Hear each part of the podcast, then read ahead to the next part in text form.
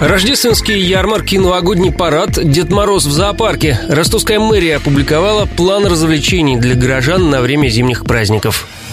Подробности. В этом году впервые в истории Ростова пройдет новогодний парад. Его проведут 27 декабря в день открытия главной городской елки у входа в парк Горького. Праздничную процессию скоморохов возглавят Дед Мороз и Снегурочка. Они пройдут от Садовой Семашка до входа в Центральный парк. Их резиденция, как и в прошлом году, расположится в Ростовском зоопарке.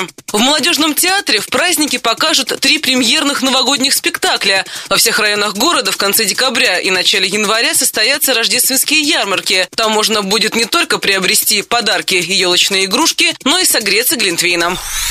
Завершить украшать город обещают к 10 декабря. На эти цели бюджет потратит почти 20 миллионов рублей. Из новинок светящиеся фигуры казачка на площади Советов и декоративная люстра на Соборном.